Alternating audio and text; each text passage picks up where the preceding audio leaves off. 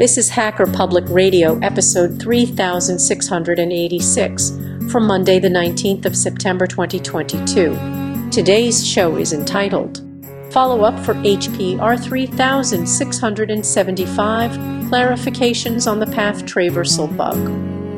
It is hosted by BinRC and is about 39 minutes long. It carries an explicit flag. The summary is Installing a Plan 9 CPU Plus web server, Namespace to the rescue, web app security models, and more. Hello, listeners. This is another episode of Hacker Public Radio. Um, I am elaborating on, upon, iterating upon, improving upon, adding more details to my previous uh, episode, the episode I recorded previously for Hacker Public Radio, which is HPR 3675, titled Plan 9 An Exercise in Futility. I initially thought about leaving a comment on that episode to clarify something I glossed over, but even in comments, I am very long winded. Ken said, You should just record a show. We don't need more essays in the comment section. And I thought, okay, Record a show. And it's going to be longer than the comment. So that's what we get uh, when the database doesn't like very long and verbose comments. Uh, the database gets hours and hours and hours of audio. Uh, so to start off, the thing that I glossed over. So the thing that I glossed over was uh, sort of in, in an attempt to not record like eight hours of audio that some poor volunteer will have to listen to, some poor HPR janitor will have to listen to about something that not a whole lot of people care about. I went very quick and glossed over a lot of things, sort of giving a general idea for the sake of saving time. Uh, whereas, you know, diving into each of these specific things could be hours of audio on its own. Uh, so the thing I glossed over was in the Plan 9 State of Security uh, section. I wasn't very specific when I was talking about the path traversal vulnerability in RC-HTTPD. So I said something along the lines of uh, path traversal was leveraged to uh, exploit a vulnerability in the authentication system. Uh, the word I skipped over there was the work authentication system, not necessarily the uh, file server or the actual auth authentication system. Um, this was an error on my part, uh, but I've decided to record an entire episode sort of uh, dedicated to explaining this vulnerability and sort of walking listeners through uh, the consequences of path traversal, even when you are running on a running your web server inside of a chroot or with private namespaces uh, or in a jail or a Docker container. Uh, so I will get into that in a second. Uh, initially, I tried to leave a comment. Ken said it's too long, and now you guys have to listen to hours and hours of audio about Plan 9. So the structure of this episode is going to look something like, uh, and this is also an informative episode, not just a talking about, you know, there's some steps. You can do this yourself. Uh, so in order to get to the uh, vulnerability section, I'm going to walk you through installing a Plan 9 operating system, specifically 9front, in the libvirt hypervisor, uh, setting up a CPU server with rc-httpd and work. This is the configuration I run my servers on, at least the ones I run Plan 9 on. And then I talk about the path traversal vulnerability, uh, some other optionally bad configuration options in the work content management system. Uh, talk about how private namespaces save the day, and then closing. So maybe the title will be uh, uh, Plan 9 Private Namespaces Saving the CPU Server or something like that. I'll have to uh, think about it or maybe just spontaneously decide something when I upload the show like I usually do. So the first section is installing Plan 9 with libvirt. Um, I know typically I talk about BSD a lot, but really the one piece of uh, virtualization hypervisor software that I know really, really well is libvirt on uh, Red Hat or I guess Red Hat variants. Uh, so I have some commands to install libvirt. I'm not going to read them out. Uh, virt dash install commands are very long and verbose. So I install uh, the virtual machine and then I run virt dash viewer uh, 9 pwn. That's what I named the virtual machine because I'm going to be executing path traversal vulnerabilities on it. And then a little trick I use to uh, make it easier to access my virtual machines uh, across localhost is adding the host name of the VM and its IP address to my slash etsy slash hosts file. Um, this makes it easier and it makes some things just work better. Uh, so how I do this, the command versh dom if list, uh, and then the name of the virtual machine, in my case, 9pwn, and then I run an arp, uh, arp-e grep for the MAC address of the virtual machine, and then echo hostname, uh, space, IP address, and then append that to my Etsy hosts file. The hostname in this case is Cerno. It's the default hostname on Ninefront. And then I proceed with a normal Plan 9 installation. Uh, this is well documented, so continue there. Uh, refer to the documentation. Uh, the next step is to set up a CPU server with rc-httpd and work. Uh, I've written about configuring CPU servers in the past. I think I, I put it on my website. Uh, I mirrored it to my web server running Plan 9 uh, that I've filled with Plan 9 related things. I've, I've copied and pasted it here and modified it so it's a little bit more complete and uh, coherent and cohesive because previously it was notes assembled from a lot of different things, uh, you know, many days apart. And they're broken and have typos, and you can't just run them. Um, for this, I'm using Ninefront, uh, the Ninefront fork of Plan 9. It, has newer authentication protocols. Uh, I trust newer rather than older for connecting to remote systems. Uh, so how you build a CPU server. This is something you might want to do if you're interested in Plan 9 and you're kind of sick of running the uh, Spice client for your virtual machine's display because it doesn't really resize very well. Uh, so the first step is to add users to the file server. How we do this is we connect to the file server, we add our user called the example user, and then we add them to a few groups, sys, admin, and upos. Uh, that's just system user, admin user, and mail user. Um, so how you do this, the commands, uh, con dash capital C slash serve slash cwfs.cmd. New user, username. New user, sys plus username. New user, ADM plus username. New user, upos plus username. Uh, and then we're going to reboot. And when the boot prompts come up, uh, it'll ask you for which user you want to boot the system. Uh, type the username that you inserted uh, for this new user. And now we have to configure the user's environment. On a Unix system, typically you would run a recursive copy command for slash etsy slash skell, uh, and then dump it to slash home slash new user, or your new user, whoever your new user is. Uh, on Plan 9, you just run a script called slash sys slash lib slash new user. The next thing we need to do is configure headless booting. So in order to do this, we mount the boot partition with the command 9fs9fat, and then we edit the boot config. Uh, this file is at slash n slash 9fat slash plan9.ini. Um, what this looks like is setting service equals CPU and user equals your your new username.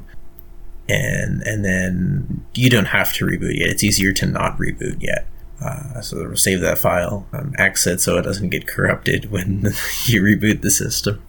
Uh, the next thing to do is add host owner information to NVRAM. So all of this stuff with our new user, adding variables uh, that set, you know, new user as our um, user, for example, in the boot configuration.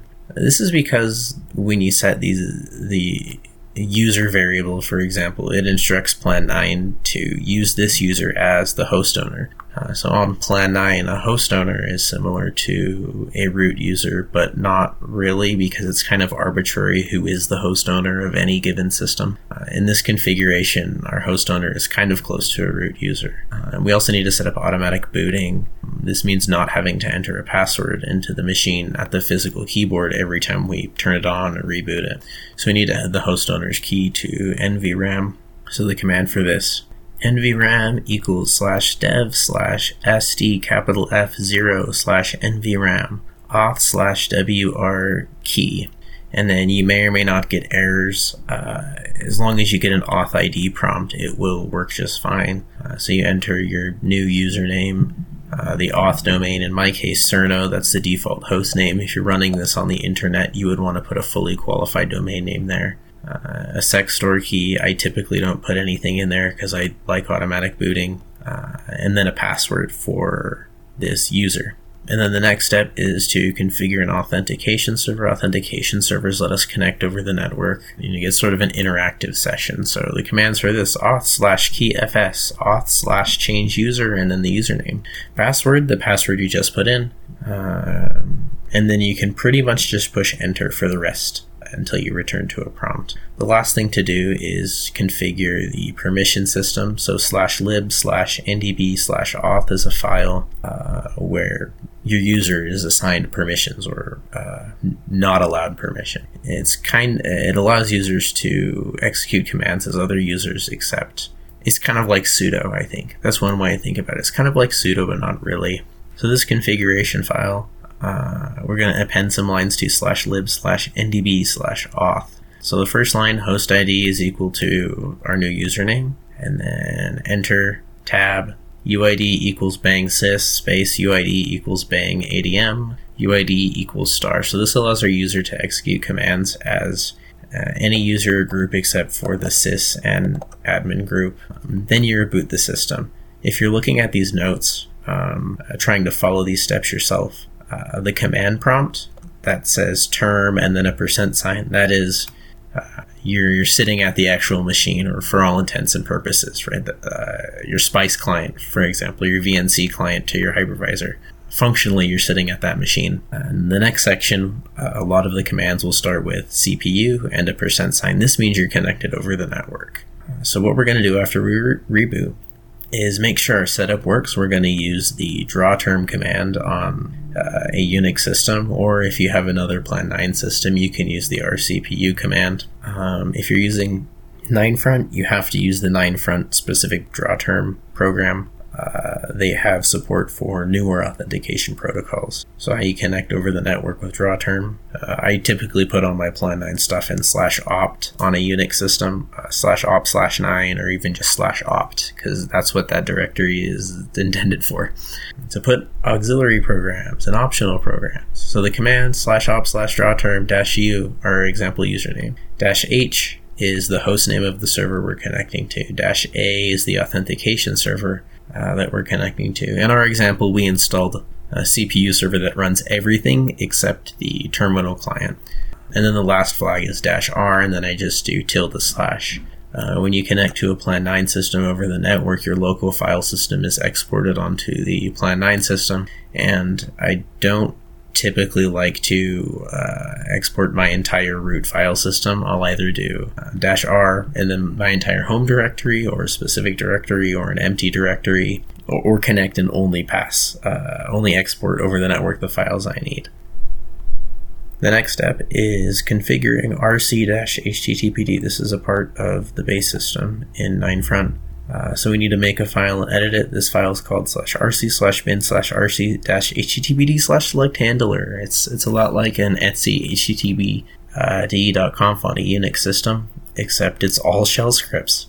And um, what this looks like is something like uh, hashbang binrc uh, path info equals dollar location, and then we run a switch on the server name. So case example.com set the file system root to slash sys slash dub dub dub slash server name uh, exec static dash or dash index and then case star so everything else give a 503 error. And then what we need to do is add a listener on port 80 uh, that will run rc dash httpd uh, so how you do this is you run the command cp slash rc slash bin slash service slash bang tcp 80 to slash rc slash bin slash service tcp80. And then the last step is to chmod plus x our select handler. I kind of put those in the notes in the wrong order. But when the file, uh, when files without a bang exist and a leading bang exists in rc bin service, uh, and you're running a CPU server configuration, uh, these listeners are started at boot time. Uh, and then you can reboot and test your server.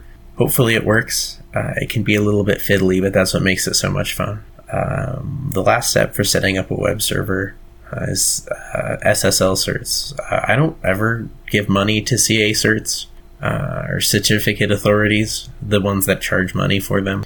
I think it's a little bit of a racket and sort of anti open internet in a sense that um, specific uh, companies can can and have made it so that anyone not using uh, certificates by you know the racket organization.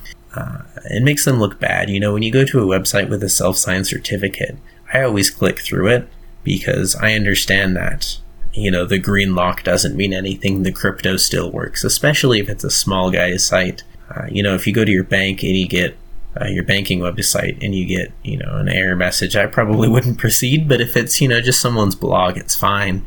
Uh, so I, I use self-signed certs on systems that don't support Acme.sh. Uh, Acme.sh is a good way to get free SSL certs.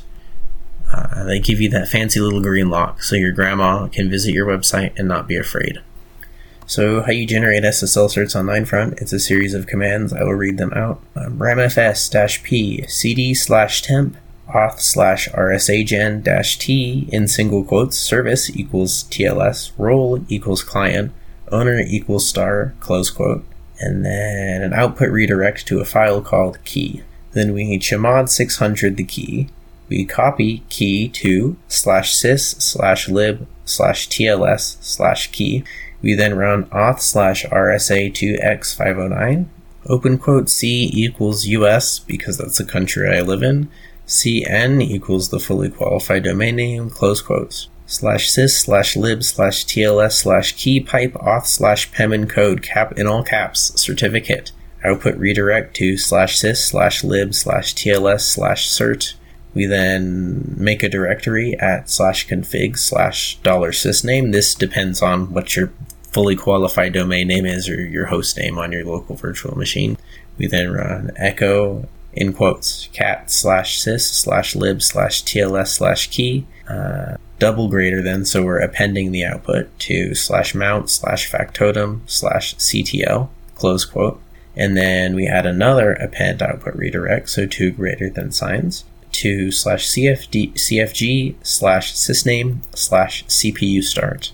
And we're now going to add a listener uh, for port 443. Uh, so you go to slash rc slash bin slash service, create a file called TCP443, and this listener looks something like hashbang binrc exec tls serve dash c slash sys slash lib slash tlsr dash l space slash sys slash log https slash rc slash bin slash service tcp $80 star and then make it executable. So we're just wrapping, we're just wrapping all requests on 443 around the service on, on 80. And that is how you get SSL on your Plan 9 web server. So the next step, this is optional, um, is installing and configuring the work content management system. Uh, work is written in RC scripts, so it, it's for Plant 9.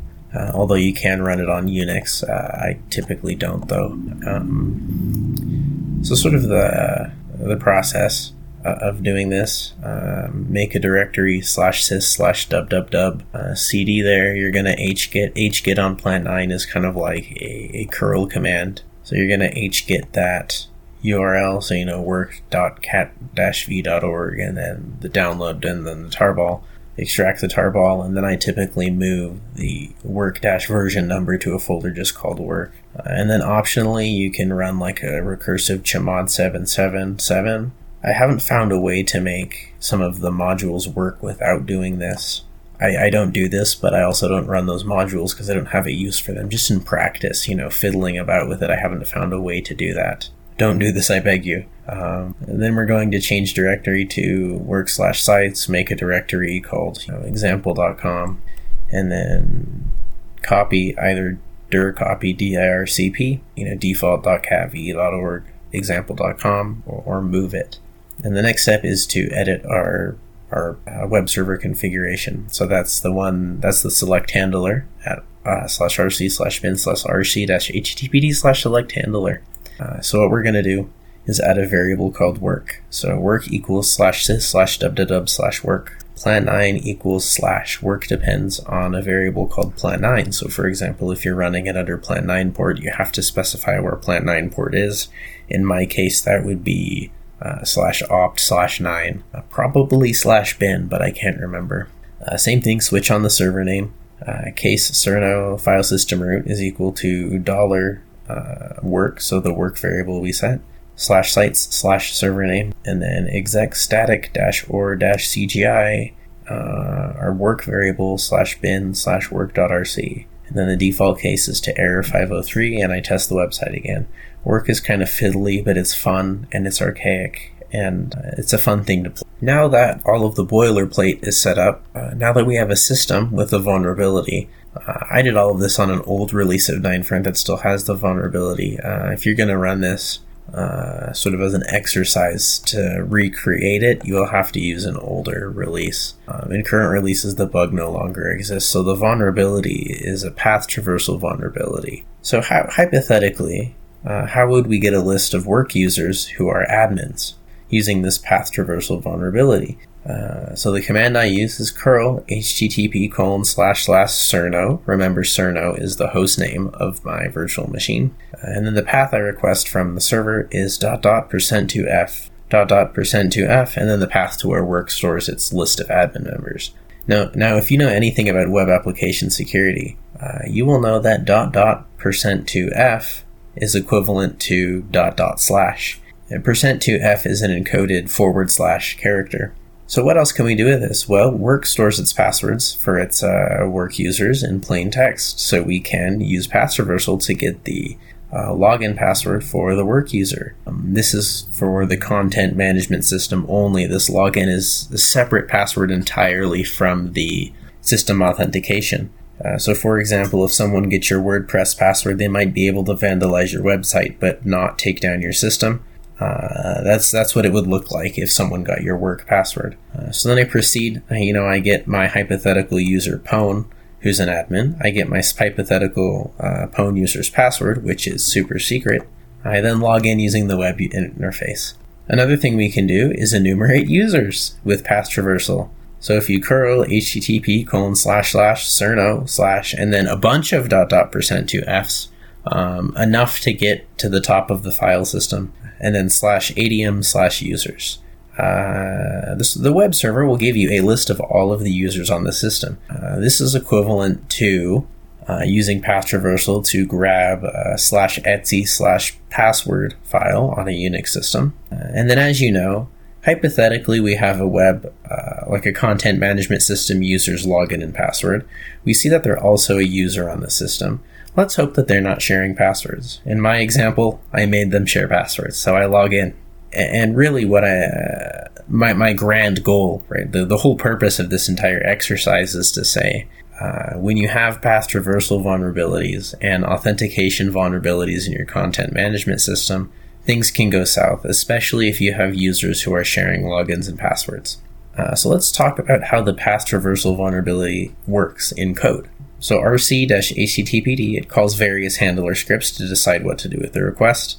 If we're running work, it's static-or-cgi. Um, it might be static depending on the uh, server configuration. So I have uh, pasted the old uh, insecure version of these um, handler scripts and I because RC shell is kind of strange compared to like a Bourne shell, I'm going to talk about them in pseudocode. So the static dash or dash CGI handler, the one that we specifically uh, called in our uh, server configuration, how the logic in that one works is if the requested file exists, call the CGI handler and pass the arguments. If the requested file does not exist in our document root, call the static-serve handler. So the problem actually lies in the static-serve handler. So the logic for the static-serve handler uh, is, you know, step one, encode the full request path into a URL. If the URL points to a file out of star slash, the document root,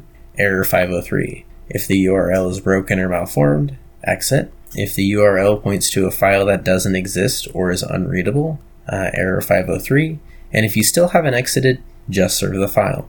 The problem is that there's no sanitization, so the script checks for file if the file exists in the current directory, right? Does this file path exist in the document root? Um, but not before encoding the URL string. Uh, so in the script, they're using the URL encode command. Uh, the URL encode command encodes and decodes HTML characters. Uh, so for example, if you echo a percent to f into the URL encode command, uh, it will give you a forward slash.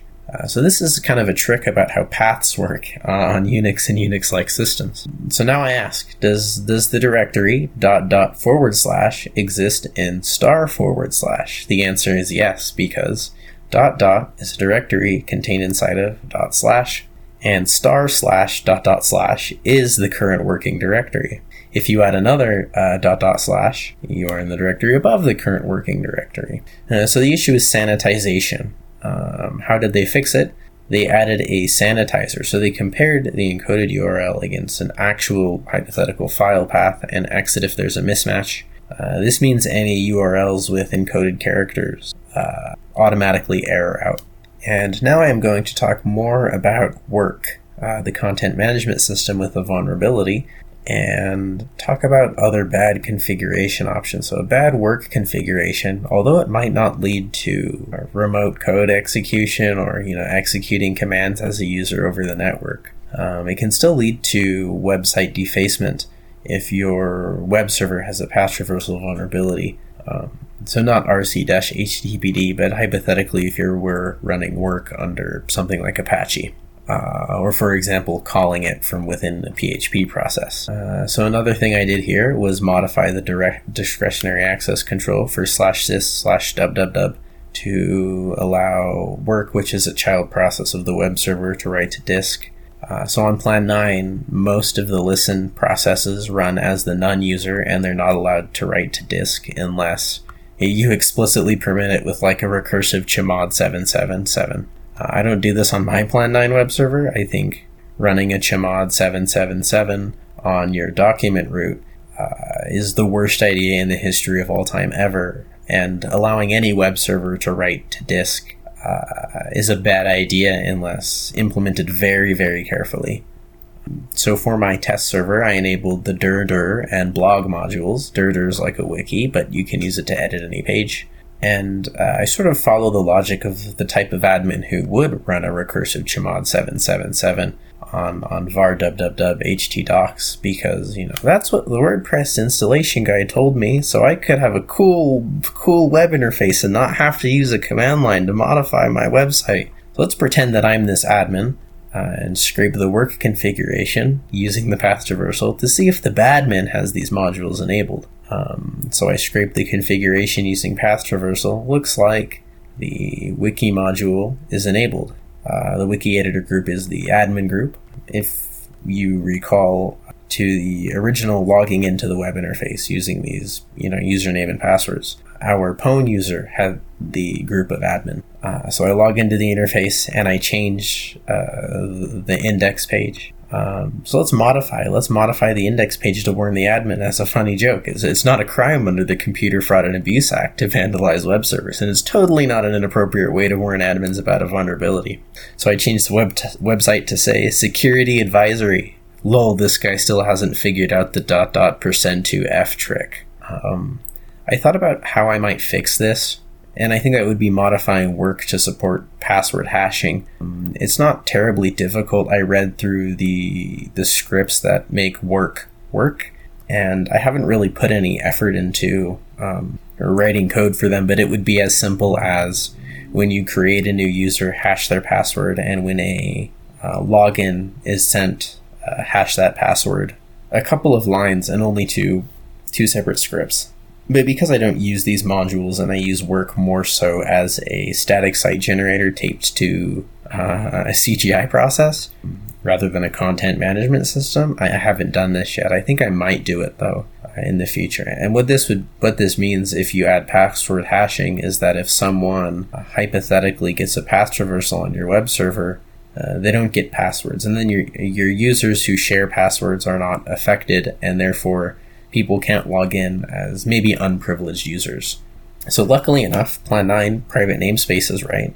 Uh, the web server run is, runs as the none user, and the none user has its own namespace. So out of curiosity, I compared the host owner's namespace and the none user's namespace. So if you remember, the host owner is analogous to a root user. Uh, so I grab the namespace from the system console, uh, not from draw term, because draw term pulls in a lot of different uh, uh, binds, and it's, it's, a lot larger than you know. Like I said, it, your local file system is exported to the server, and also a lot of other things are pulled in. Uh, and then I pull the namespace from the listen command, and then I run a Unix style diff to show the difference. I have the diff in here, but Plan 9 is kind of strange and may or may not be hard to parse so I sort of broke it down again. So the major difference between the host owner and the listen process is that the host owner has a lot more things bound to his namespace. So in the diff command, every line that starts with a plus is something the host owner has that the listen process does not, and everything with a minus is something that the listen process has that the host owner does not. So the things the host owner does have is access to PCI interfaces, APM power management, storage devices, real-time clock, and NVRAM, serial ports, USB, slash share global mount points, the keyboard, temp directories, and uh, various special files relating to services. So the listen process is fairly well isolated from the system, uh, and minimal system damage can be done by uh, taking over a process owned by the none user. Uh, one thing that I do want to see though is a web server that doesn't require slash bin to be mounted to the listen process's namespace or the none-user's namespace. Uh, because Plan 9 uses static linking, a single C binary or a single binary written in C could possibly be the only thing you have to pull into a namespace. Uh, logic wise, of course, you would still need some of the networking things, right? And some of the uh, factotum things, for example. Um, in closing, I think I've seen an argument made that the RC-HTTPD vulnerability was not a bug because namespaces are supposed to segregate users on the system. Uh, I, I, disagree on this point. I think namespaces are good, but security has to be a multi layered thing. Re- relying on a single security feature to save your system means uh, that you're relying on a single point of failure uh, not failing. You know, a single linchpin taking down the whole system. I think uh, that's sort of a bad way to do things. Um, so as we all know, chroot escapes, namespace escapes, container escapes, and VM escapes are all things that we have to think about when writing software that touches the internet. Even though these are very unlikely things to happen, uh, it's still possible right? The fact that, you know, hypervisor escapes are possible means we should be thinking about hypervisor escapes. The the fact that namespace escapes or container escapes are possible means we should be thinking about namespace escapes and container escapes. Uh, I think uh, when writing things that touch the internet, we have to consider all user input as dangerous, as potentially dangerous, and realize that all user input that becomes remote code execution as an unprivileged user will always result in privilege escalation no matter how secure we think the operating system is. Uh, you know, every week there's a new uh, local privilege escalation vulnerability in your favorite operating system. You know, we see it more in Linux and Unixes, but I think that's because people are actually uh, poking at Linux and Unixes and not so much poking at Plan 9 for security because it's kind of a, a research operating system, you know, to run this in production but don't put anything valuable on a type of attitude. Uh, I think adding additional layers of security makes it harder for attackers to get into the system. So, for example, when I write PHP uh, PHP programs, I consider things in the following order. Number one is don't pass unnecessary resources into the document root via symlinks, bind mounts, or whatever. Number two, never ever ever use the system function in a context where user input will ever be passed to that function. That's a really easy way to avoid shell escapes. Uh, sanitize all user input depending on context. So if the PHP program is directly referencing files, uh, what I do is I make a whitelist of files and compare the request to the whitelist and if the request is not on the whitelist, I will redirect the user to back to the input form. And typically I won't even say, hey, this input is bad. I try to be silent when there is an error. That way they can't really gather information about the system. And if the PHP process is connecting to a database, I use prepared statements. So uh, logic is always logic and data is always data, and they're never treated otherwise. Uh, a fourth step I take uh, fire up a Kali Linux VM and beat the server half to death. Uh, I typically run as many tools as I can uh, that are easy to use anyway to see if I have any of these types of vulnerabilities on my test server. uh, for the code I wrote. And then the fifth step is sort of iterate upon my ignorance. What did I learn from beating my test server half to death, and how do I improve it? Uh, the sixth thing I do is double check the discretionary access control. Uh, the seventh thing I do is recheck the daemon configurations to make sure I'm not doing anything stupid or I didn't overlook something. And then my eighth step, my final step, is to rely on SELinux or OpenBSD chroots uh, to save me when all else failed. Um, and then, of course, there are the other things like firewalls with whitelists and blacklisting entire IP address blocks, key-based SSH authentication, writing SSHD configurations that don't make it possible to enumerate users, rate limiters, request length limiters, so on and so forth.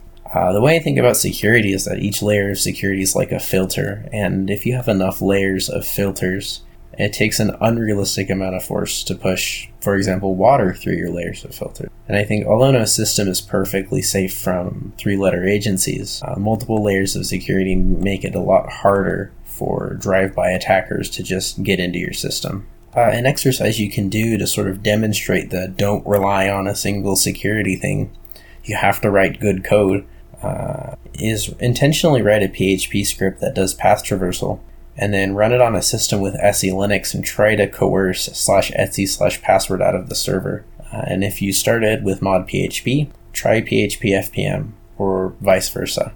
And I think in the end, you'll be surprised when even mandatory access control doesn't protect your system from badly written code. Uh, you know, it's there as a failsafe, but you know, I think it really should be the last line of defense rather than the first. And I think even now, after spending almost a month and a half of, of time almost exclusively on Plan 9, I'm enjoying it a lot more than when I began and, and even more than when I was using it in semi regular uh, month long spurts in previous years. Uh, the purpose of research operating systems is to perform research, either about the design of the system or otherwise. So, some of the questions uh, I, I, came up with when writing this, uh, the show notes were uh, Where would we be without private namespaces? How can I use this idea in the real world? What would the world look like if we had real distributed computing instead of web browsers, which are the new dumb terminals? Is there a use case for this in the real world? What can we learn for single layer security models, and what can we do to improve the system? I think Plan 9 is really perfect for this type of research because a lot of the components only made it to sort of a proof of concept stage, and there's a lot of work that uh, an individual user can do. There's a lot of low hanging fruit that seems like it's good for uh, practice that you might not get on, on a, a more reliable system like, like a Linux or a BSD.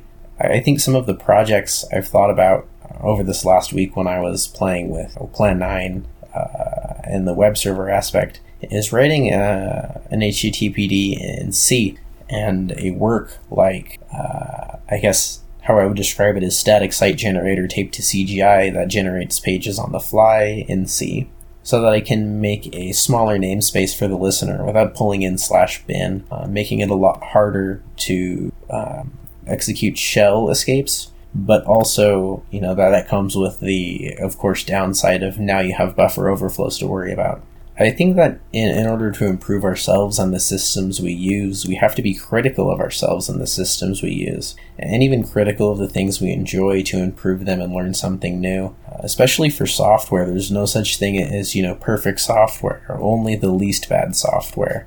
And I think being able to to criticize allows us to improve and and sort of iterate upon things so that it fits our own use case. Really, really, my final thought. You know, criticism says you know this program or operating system or whatever sucks, and I think the appropriate response is, I know, help me fix it. A kind of a humorous response. You know, I know that the software is bad. Why aren't you helping me fix it? I think that's the right attitude to have when it comes to sort of research operating systems eh, and really any piece of software in general. Um, not a whole lot of links in this show. Uh, but hopefully it was entertaining. Hopefully you learned something new, and hopefully maybe it was useful for you in some way. Um, uh, thanks for listening to Hacker Public Radio. If you know a whole lot about research operating systems, or even a research operating system I failed to mention, uh, maybe something like Serenity OS, uh, or maybe a Minix, I would like to hear a show about that. I think that would be very interesting, starting a Hacker Public Radio research operating system series. Um, so again, thanks for listening to Hacker Public Radio. You have been listening to Hacker Public Radio at hackerpublicradio.org. Today's show was contributed by a HPR listener like yourself. If you ever thought of recording a podcast, then click on our contribute link to find out how easy it really is. Hosting for HPR has been kindly provided by anhonesthost.com, the Internet Archive, and rsync.net. Unless otherwise stated, today's show is released under a Creative Commons Attribution 4.0 International License.